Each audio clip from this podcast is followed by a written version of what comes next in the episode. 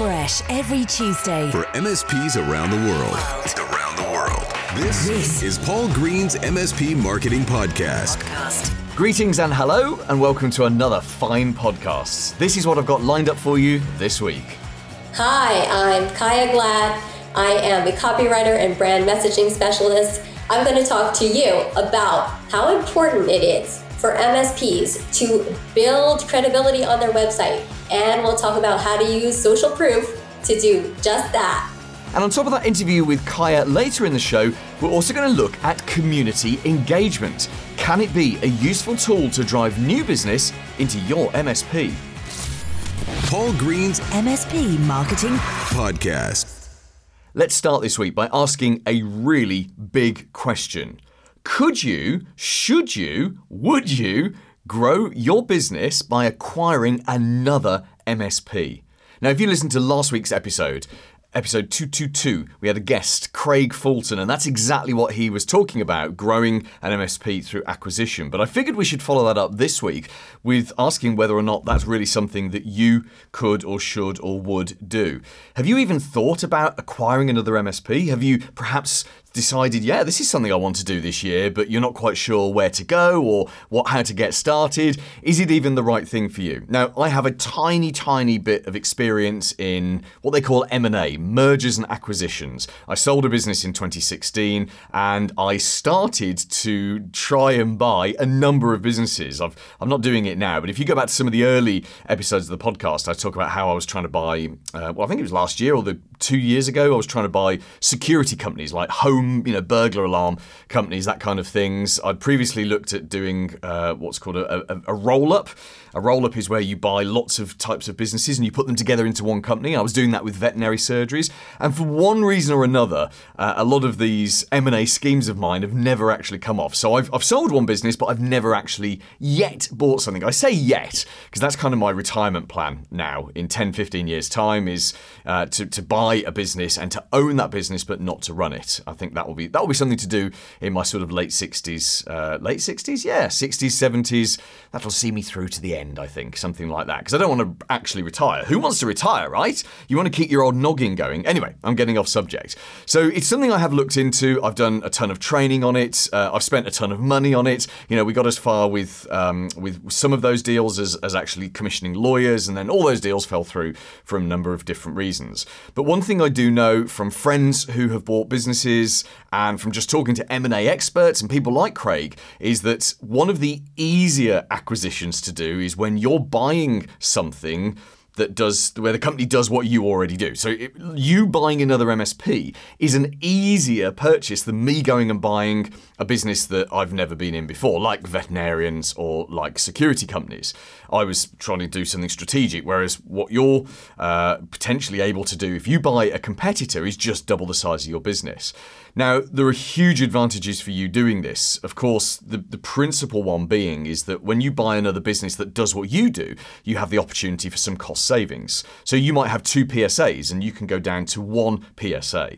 You would have, you know, a number of other software stuff in your stack, right? You you could just um, uh, what's the word? Put it all down into to one uh, thing. Uh, standardize. That's the word I'm looking for. Thank you. Uh, standardize down into to one set of things and potentially get out of some contracts. You know, you you might say, right, well, we've got five techs and we've just bought four more techs, but we don't need nine techs across the whole business. So maybe we'd either lose a couple of techs or we'd just you know wait through natural wastage. We wouldn't replace a couple of techs.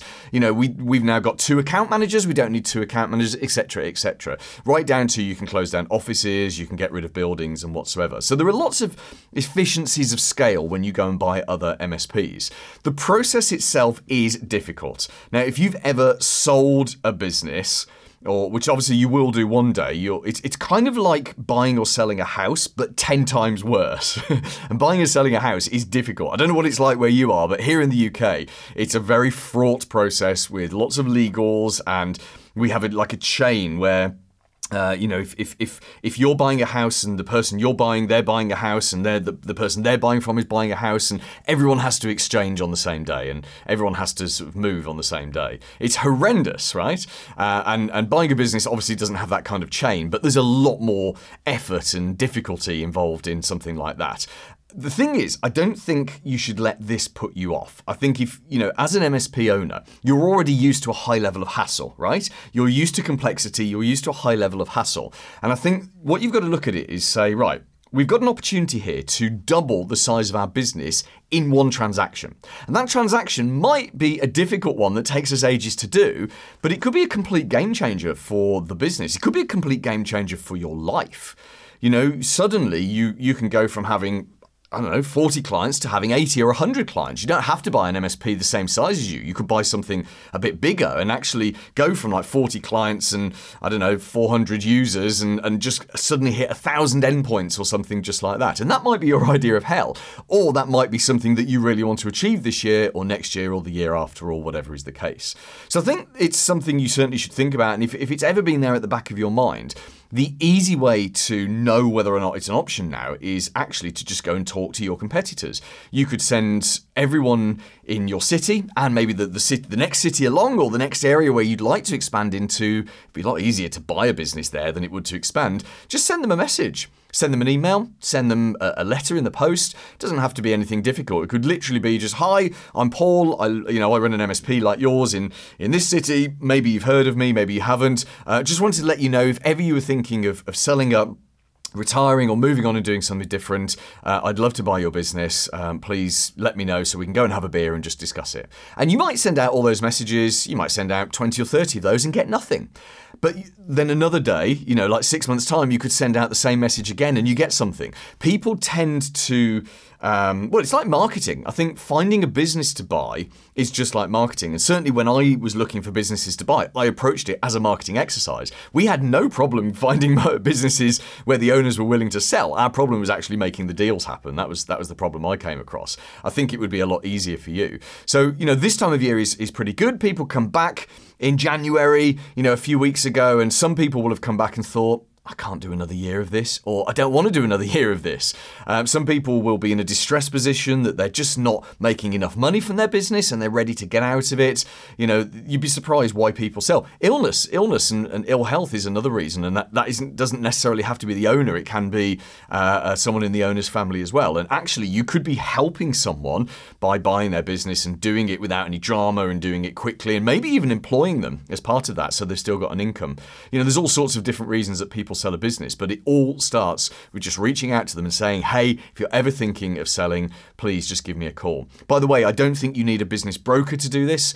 I don't like business brokers. My friend who buys and sells businesses all the time actively avoids them because what they do is that they're like estate agents or real estate agents. They whisper things in people's ears and they tell them their business is worth millions, and it's not. It's worth five figures.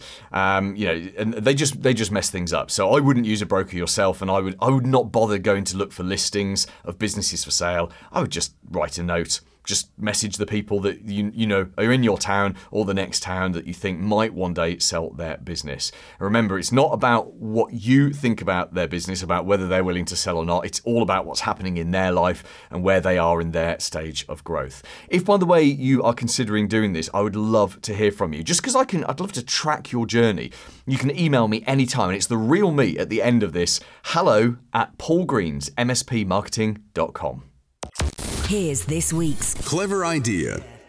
Here's something I don't think we've talked about in the podcast before. Could your MSP get involved with some community stuff in a way that not only benefits other people, but actually potentially brings some business into you as well, actually generates potentially a new client for you.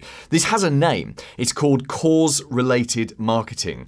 And you kind of see, I mean, thousands, millions of companies really donate billions to charity every year. And partly they do it to do good, partly they do it to reduce their corporate tax bills, but partly as well they do it for marketing reasons, cause related marketing.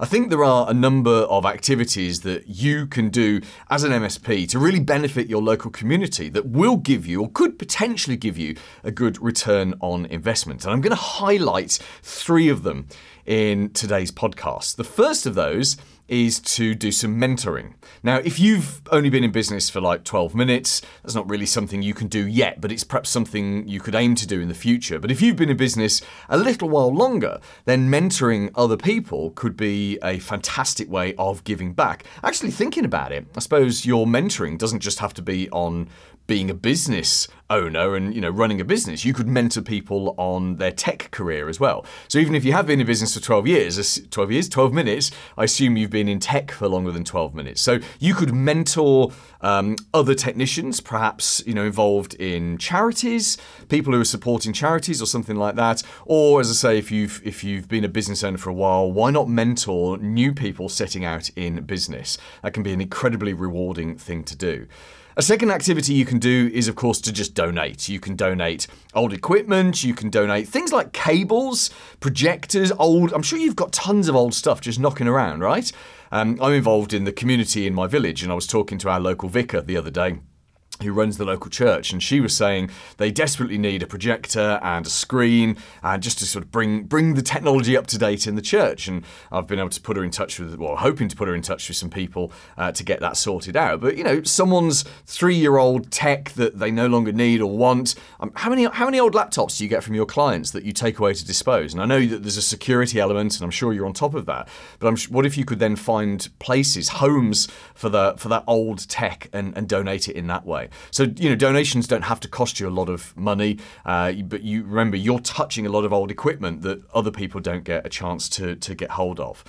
And then the final thing I think you can do as a cause related marketing activity is actually to go out and speak in the community.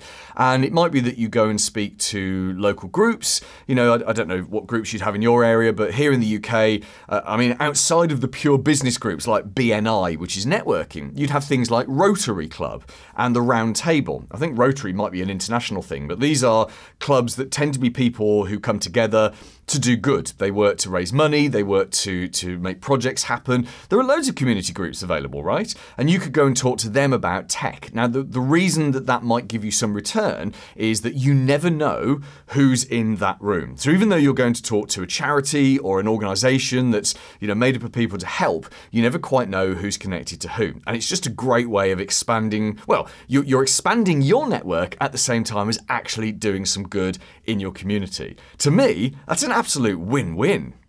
Paul's Paul's blatant plug. blatant plug. Look, if you want new clients and to create an awesome life for you and for your family, but you're feeling stuck with your marketing, I have all the answers. In fact, I have all the answers, a simple plan for you to follow with your marketing, and a whole ton of white label marketing content. You can see the details of how I can help you directly at mspmarketingedge.com. That's mspmarketingedge.com. The big, Big interview.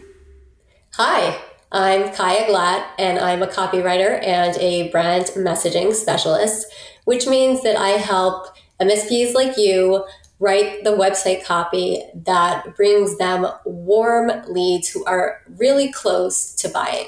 Come on, Chaya, we're like five seconds into the interview and already you've given yourself a, a big, healthy plug there. We, we do that at the end of the interview, you know. So uh, thank you for joining me on the podcast. I want to talk to you about building trust because building trust with leads and with prospects is so, so essential to well, uh, develop those prospects to turn them into actually really good, solid sales appointments, and of course, clients that stick with you for 5, 10, 15 years. But building trust is also one of the hardest things that you can do within marketing. Tell us a little bit about your background and what you do with business owners to help them build trust. So, my background is on the messaging and the website side of things. So, when you think about what your prospects are doing before they even reach out to you, is they're poking around online and they're looking at your company, they're looking at your competitors, and they're like, okay, I don't know what I need. I think I need IT. Show me IT. Sometimes your customers are not very educated. They don't even know what they're looking for. They maybe know that they have a problem that needs fixing, and they're trying to figure out if your company can solve it. So, I guess what I do is I bridge that great divide between what your customer is looking for and what you have to offer. Yeah, and um, in terms of building trust, what are the sort of the main tools that, that someone like you or someone else who does exactly what you do, what, what are the main tools that you would use? So, one of the biggest things that you want to do is make sure you look credible because people judge a book by its cover.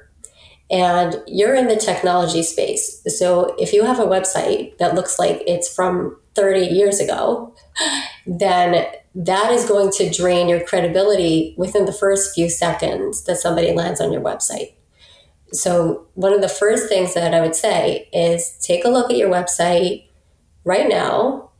Does it look fresh and modern? Because you are in the technology space and people are judging your innovation, your ability to innovate and to move with technology by how your website looks. So if you look like you're from 30 years ago, people are going to expect your practices to be from 30 years ago, and that's not a good look. Mm. So take a look at your website, make sure it looks credible, make sure it looks modern day, and that would be number one. And then the second thing would be to look at the messaging, like what you're actually saying on your website. So let's come back to the messaging in a second. Just a, a, note on, on websites. You can go and look at 10, 20, 30 MSP websites, and they all look very, very similar. They all have, you said it yourself earlier, that, that it's very hard for the, the people who are buying from you to, to look and to see a differentiation and to think, ah, that one, I've got to speak to that one. Um, you, you talk about the, the what's on the website, and a lot of technology people make the mistake of thinking they need to put technology onto their website. So we see software screens, we see network cables, we see switching boxes, you know, basically a lot of tech stuff. And this is completely the wrong kind of imaging and the wrong kind of message to send, isn't it? Well, it can be. Um, I always say that people look for other people, and images of people convert better than images of technology. So you want to look like an MSP. You don't want someone to land on your website and think, what do these guys even do? Like, what do they sell? You want that to be clear. So you want to aim for a healthy balance where there's images of technology and it's clear that you are an MSP, that this is what you do. But there should also be images that depict the benefit of that technology. You want to show and tell a story with the images of these are businesses that are getting work done, that are beating their own competition, that are achieving their own goals because they have all these services in place and they have checked all those boxes and they're doing it so well. So you want to make sure that your images are telling the story of yes, we do technology, we set up the hardware, we do everything we need to do. But here's what's going to happen because of that. This is who you guys are going to be because you've worked with us. Yeah, exactly that. So it's it's almost like uh, we're powering the, our clients, aren't we? We, the MSP, are powering them to achieve amazing things because we're taking hold of their technology and looking after it, so they don't have so they don't have to.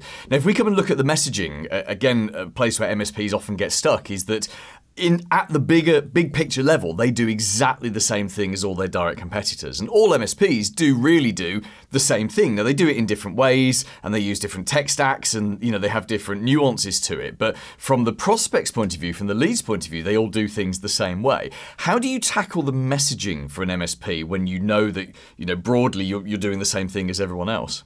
So there's two different ways that and you should use both of them that you're going to stand out in your messaging.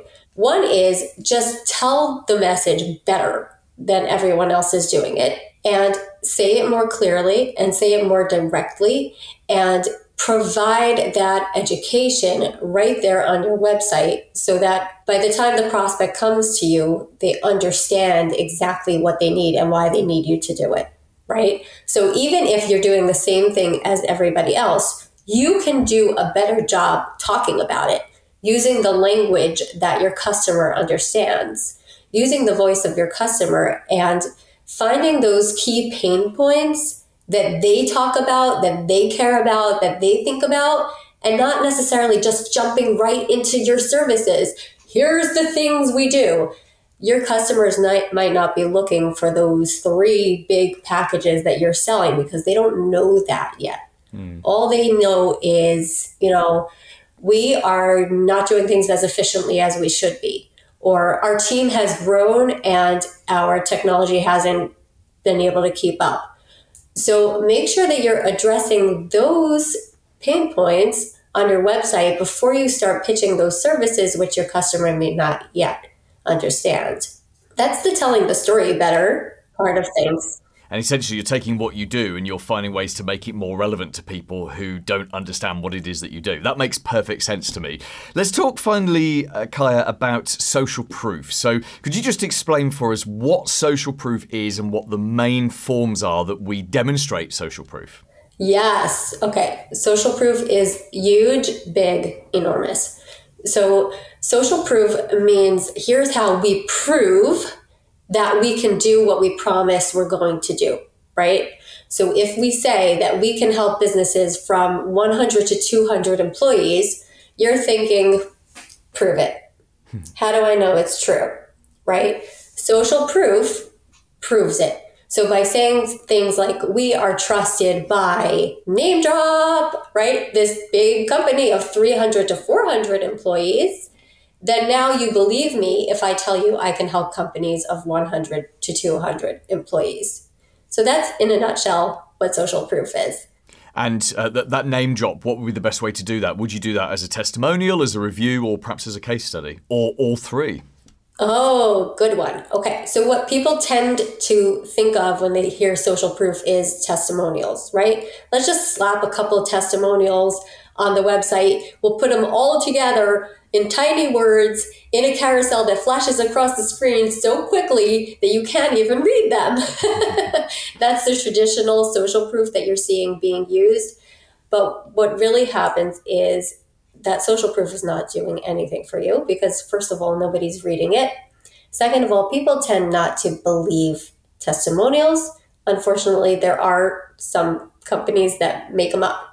So, what you want to do is when you use testimonials, make them credible. Include a headshot of the person who said it, include the person's name and their business name and make it readable. Keep it static on the page instead of in a carousel that's just zooming past so no one can even read it. Make it specific.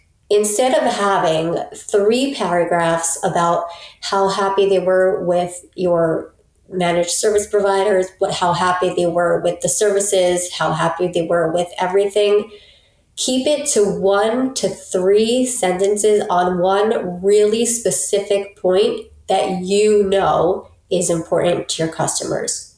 So, for example, if you know your customers are worried, what if we have a problem and how fast is someone going to come out to help us, right? That's something that comes up all the time with your customers, and you want to make sure that they see the answer to that question on your website. So, what you're going to do is you're going to have a testimonial from John Hancock from ABC Company with a picture of him saying, We had a question and the team was here within 20 minutes, right? That one to three sentence testimonial is much more powerful than a three paragraph testimonial about nothing. yeah. So you want to be strategic with how you're using those testimonials. So this is this is great, and this is actually really simple. If we boil this entire interview down to, to something you're saying here, which is find out the, the people you want to sell to, find out what their fears are, what their wants are, what their needs are, and then make all the messages directly talk to those fears, those needs, and those wants. Absolutely, absolutely. In a really strong website that's focused on converting the reader into a customer, you're going to see all the messaging is layered with social proof. So every time you say something or make a claim, you talk about your selling points, there's going to be social proof right afterwards, backing up that point and making it credible. And like you just said before, Paul, it's not just testimonials. You can also use the name dropping, right? Those logos in a trusted by section. You can also use case studies so telling little stories, mini case studies, doesn't have to be, you know, like a four page document. It can be a short story about a customer. Here's what their problem was. Here's why they reached out to us. Here's what we did for them. And here's the cool stuff that happened afterward. So just a short success story that helps build your credibility and also helps the customer imagine themselves in that situation. Like, hey, we can have this fixed in a week from now with these guys. Like, why wouldn't we do that? Yeah, that makes perfect sense. Look, thank you so much for your time. I know you gave yourself a cheeky little advert at the beginning, but let's do the, the proper plug that all our guests get at the end of their interview. So tell us again what you do for MSPs and what's the best way to get in touch with you. So, what I do is I actually help you figure out exactly what needs to be on your website. And I talk to your customers and I interview them. I get inside their heads. I pull out those juicy tidbits that make amazing testimonials that we can use for credibility on your website. And then I write the copy that increases those conversions. You can get in touch with me on my website. It's chayaglatt.com. Paul Green's MSP Marketing podcast. This week's Recommended Book. Hi, everyone. I'm Jim Haney, Vice President of Marketing at Novatech. And the book that I recommend checking out is Hack the Buyer Brain by Kenda Macdonald. So, what's really neat about this book is Kenda has a background in forensic psychology, and she uh, shows us how to apply psychology to the buyer journey. So, you can get very strategic about your buyer journey creation and, and as you map it out for your different personas. Coming up. coming up next week. Hi, my name is Ben Jones, and I'm a YouTube ad expert that's created millions of dollars in sales across a wide range of industries. And I'm going to be talking on Paul's podcast, showing you how you can grow and scale your MSP with YouTube ads. And on top of that interview with Ben, we're going to talk about fixing your follow up failure. When a prospect says no today, they absolutely do not mean no forever. Join me next Tuesday and have a very profitable week in your MSP.